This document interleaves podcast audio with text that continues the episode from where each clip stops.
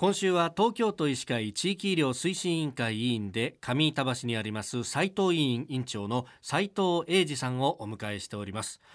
まあ、新型コロナが流行している。これによって、まあ、お年寄りを地域でサポートしていこうという取り組みも懸念しているんじゃないかと言われてますね。そうですね。これまで、えーまあ、国はですね2025年ということで、はい、えー、段階の世代が、えー、皆さん75歳以上になると。いうのがもうめ、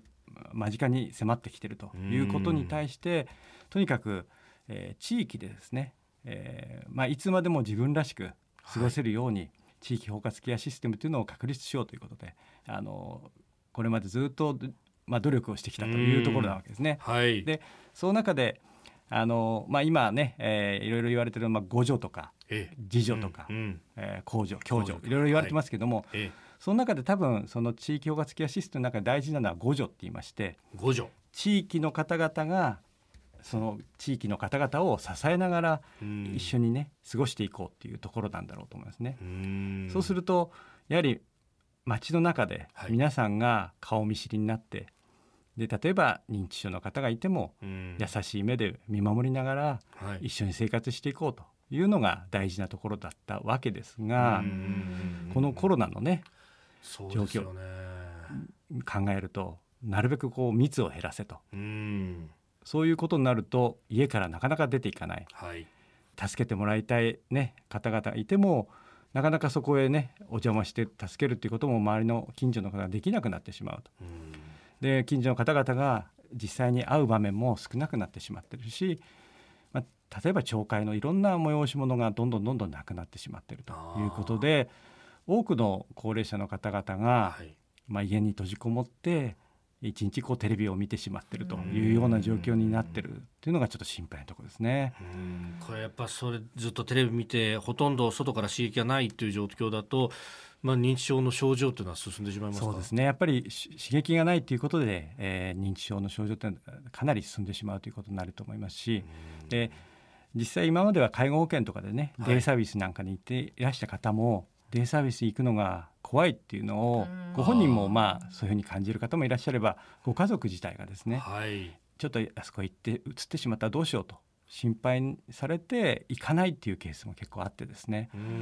まあ、そういうこともあってなかなかその人に、えー、他人に会うっていうことができなくなってきてるっていうのがあの心配なところですね。これあのケアマネージャーの方ですとかヘルパーの方はどうしてらっしゃるんでしょうか？うん、でそういう方々も、えー、もちろん自分たちがその家にね持ち込んではいけないっていうこともありますし、はい、あるいはそこでまあ移ってしまうっていうのも心配だということで。えー、実際にはその利用されている方々の方から、えー、他人は家に入れたくないということでそういうサービスとか面会を断っている方々も結構いらっしゃいますね。であのもしも、まあ、発熱をしたりとかして、えー、どうしても訪問しなきゃいけないっていう場合には、うん、えー、介護関係の方々もマスクにそれからフェイスシールドをしたりとかですね、はい、手袋をしたりあるいはガウンを着て、えー、行くというようなことで対応したりしてかなりまあストレスな状況になってるっていうのは間違いないかと思いますね。まあでも確かにそうですよね。まあ普段普通にまあ健康であれば良いけれどもその利用者さんが利用者さんがやっぱりちょっと体調崩したりとかして自分で動けなくなった時にこそヘルパーさん必要なのにそうですね。その時っていうのはリスクも高まってそうですね。えー、まあいろいろこう感染に気をつけながら、はい、やはりデイサービスはデイサービスで行っていただきたいと思いますしあるいはね近所の方とも、まあ、それなりに3密にならないような状況で、うんうん、えー、会ってお話をするとかですね、はい、やっぱりそういうことはあのしていただいていいんじゃないかと思いますね。あ全く外に出ないじゃなくて、まあ、ちょっとお散歩ぐらいはとか。そうですね必要だと思いますね。で広いところをですね歩く分にはまず感染のリスクはありませんので、まあ、そういうところをね、えー、ご家族と一緒に歩くということも非常に大事だと思いますね。